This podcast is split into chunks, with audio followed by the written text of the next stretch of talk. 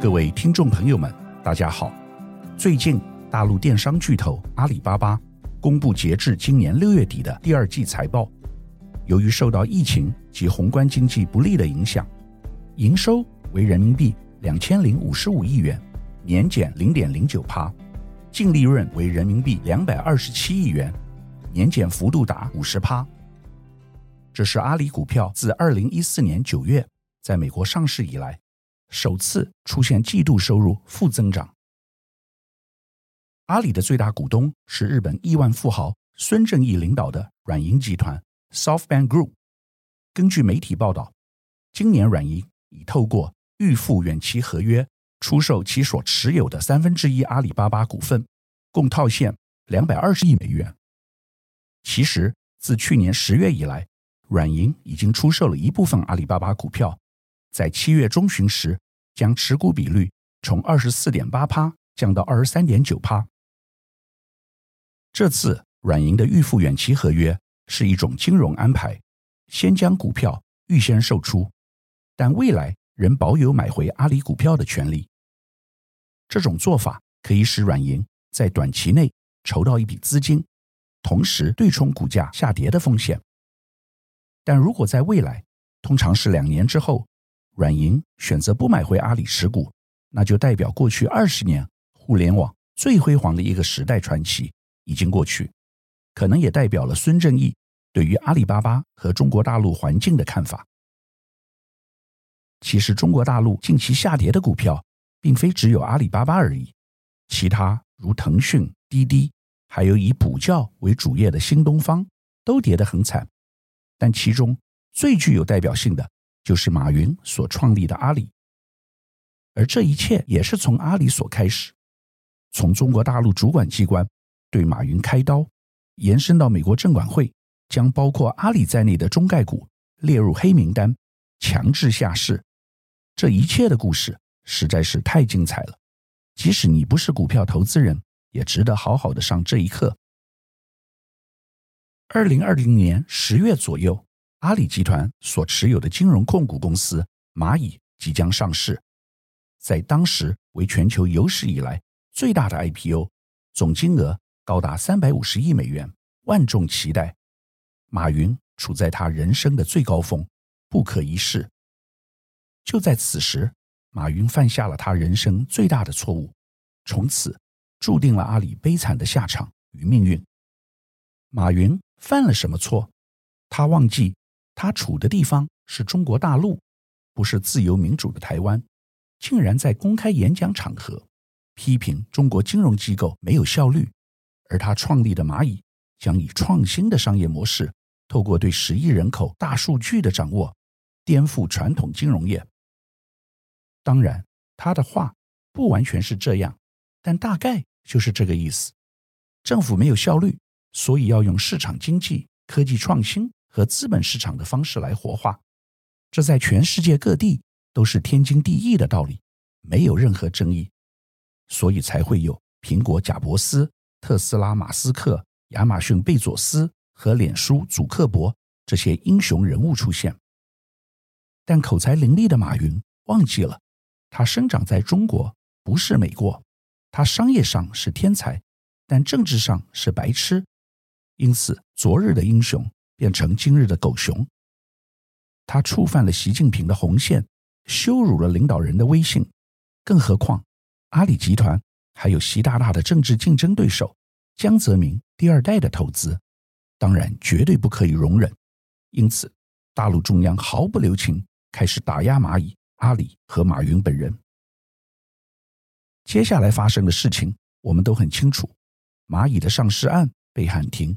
整个集团被要求重组，纳入金融监管，改制成金融机构，而不是原来蚂蚁所宣称的科技平台。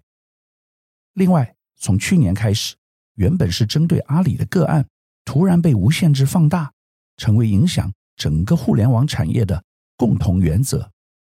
中国大陆觉得这些互联网平台企业，如阿里、腾讯、美团、京东。实在赚太多钱了，不像话，而且他们所形成的商业力量也大到可以主宰市场的游戏规则，形成垄断。因此必须要予以管制。事实上，中国大陆主管机关所做的事情，现在欧美主管机关也在做。互联网平台的力量的确太大了，所以像谷歌、脸书、亚马逊都成为监管机关开刀的对象。但中国大陆和欧美不一样之处，在于其不容许民间力量凌驾政府。习近平出手整治像阿里这样的平台，有强烈政治动机，也就是去年喊出的“共同富裕”口号，这是典型的社会主义经济思维。真实的反映了当今社会富者越富、贫者越贫的不公平现象，这在欧美社会尤其普遍。台湾近年也很严重，即电子业大企业相对于传统产业、服务业和中小企业。习近平做的事情，一方面削弱了潜在竞争对手的实力，另一方面也提升了个人政治威望，表示自己是为民除害。打击这些赚取暴利的大老虎，从某个角度而言，也是为了他年底二十大的行情做准备。马云和腾讯的创办人马化腾固然被修理得很惨，但中国大陆的老百姓同情他们吗？恐怕没有。许多人认为他们是自作自受。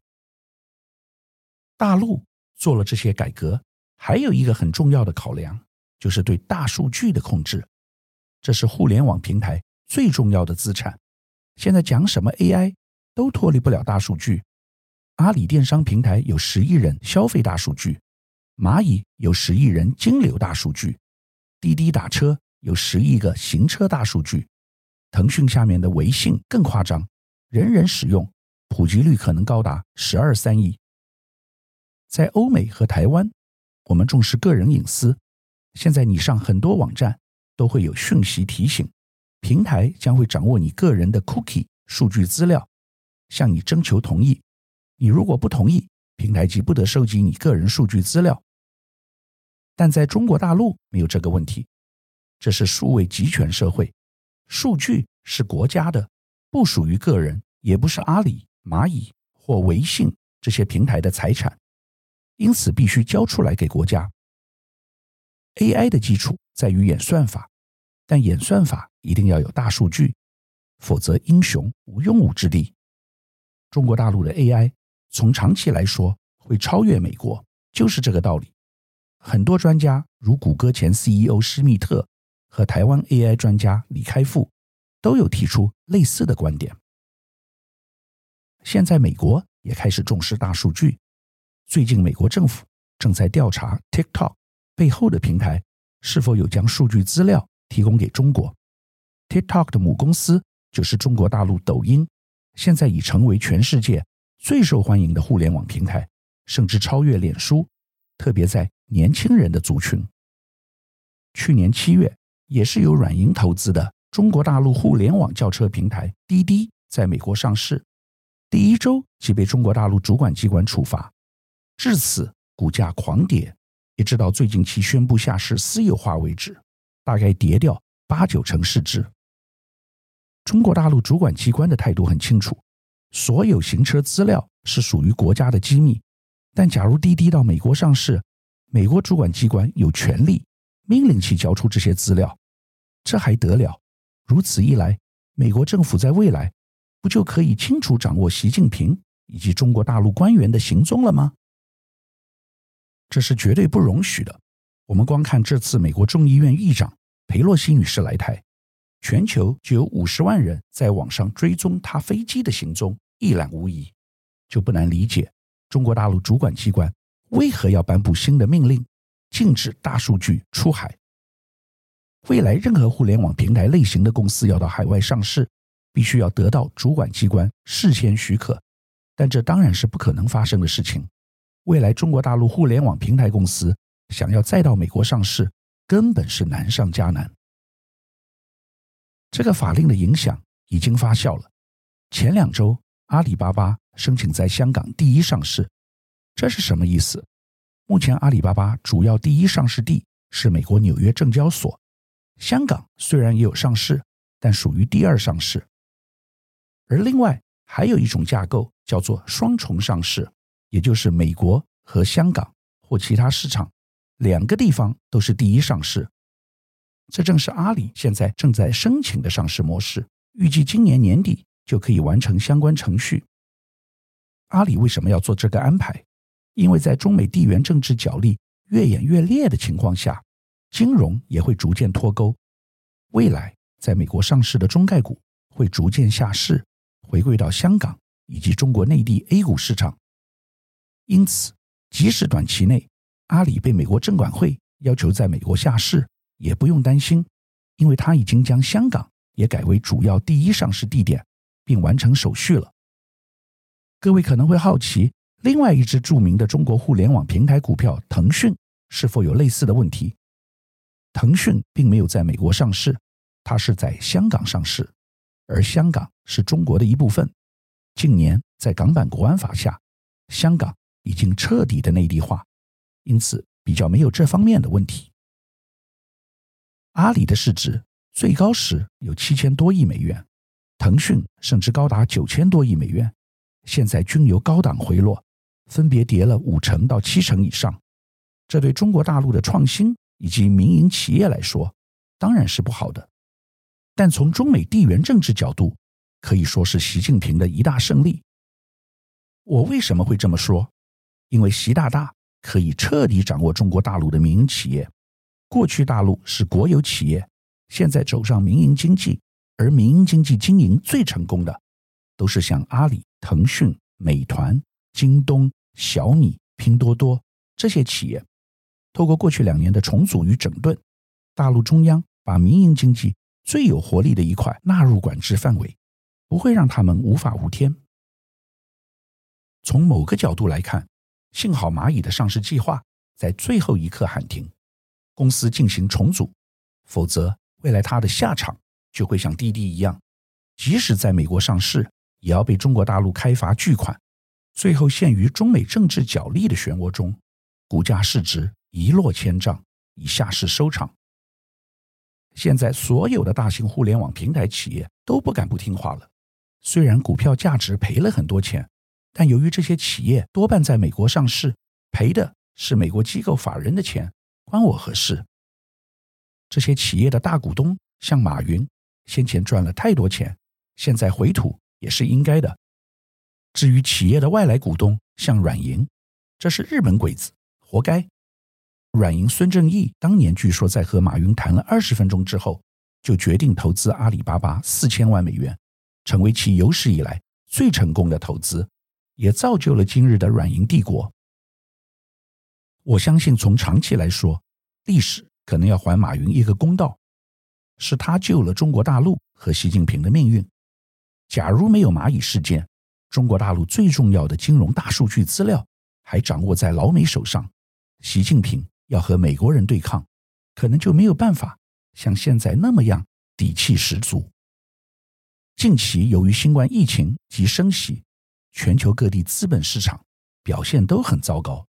美国今年第一季企业上市募集资金的总额只有去年同期的十分之一。反观去年全球上市最活跃的资本市场，第一名是上海证券交易所，第二名是深圳证券交易所。许多上市公司都是科技类股，说明中国大陆力推科技产业的决心。上海会跃居第一，主要原因是三年前习近平推了一个科创板。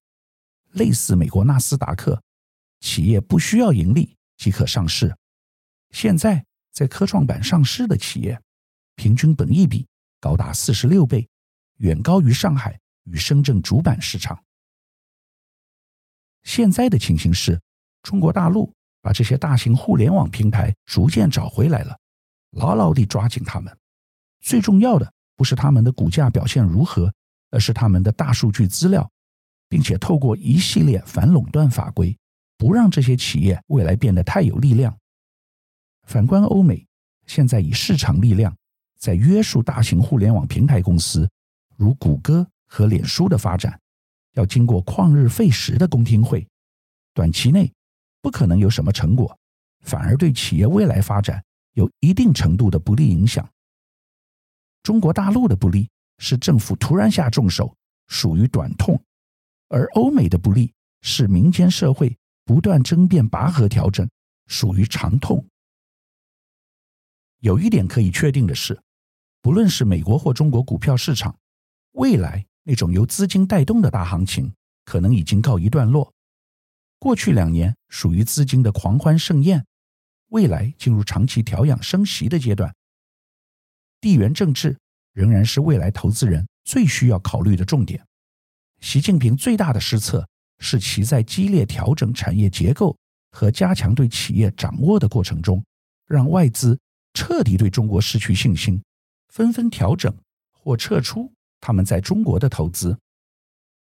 一个最近的例子是腾讯持股达三成的南非大股东，其在两千年时投资腾讯三千万美元，历经二十年的时间，手上的股票价值成长七千倍，比孙正义投资阿里还厉害，成为有史以来最成功的中国新创企业投资，几乎从来不卖持股。只有三年前卖了一小部分持股，其余则是长期投资。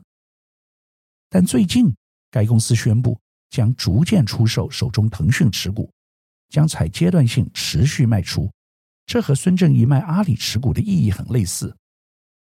另外一个例子是股神巴菲特，其在十四年前勇敢地投资当时还不怎么有名的中国公司比亚迪，到今天为止也赚了三十三倍。但前一阵子，根据媒体报道，巴菲特已将其手中所有的比亚迪持股转到一个银行信托账户，这代表他可能已经出脱手中持股，或即将卖出。这些例子是很严重的事情，代表外资对中国投资环境的看法已发生根本性的改变，才会卖出他们原先计划作为长期投资的持股。以上这些。都只是财务投资，也就是对上市公司股票的投资。更多的外资正在考虑是否要减低其在中国的策略投资，即对产业的长期直接投资。除了中美地缘政治的因素外，另外一个理由是前一阵子中国所采取的封城策略，简直把外资吓坏了。外商投资很重要的一个考量是政策的确定性。但今天有太多不确定因素，无法量化，更无法做系统性的预测，外资只好减码。各位可能会问：假如阿里、腾讯不再是理想的投资标的，那还能投资什么呢？有人说投资美国，因为美国经济表现比其他国家为佳，而且全球投资流向美国，美元相对强势。但由于资金行情不在。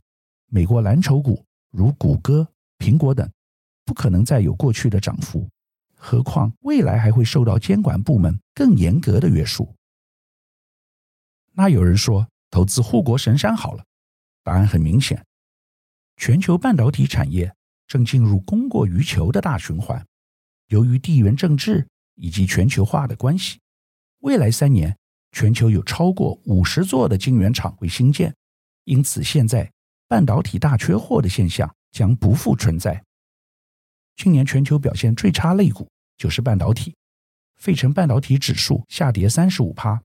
台积电虽然有国安基金护盘，表现也好不到哪里去。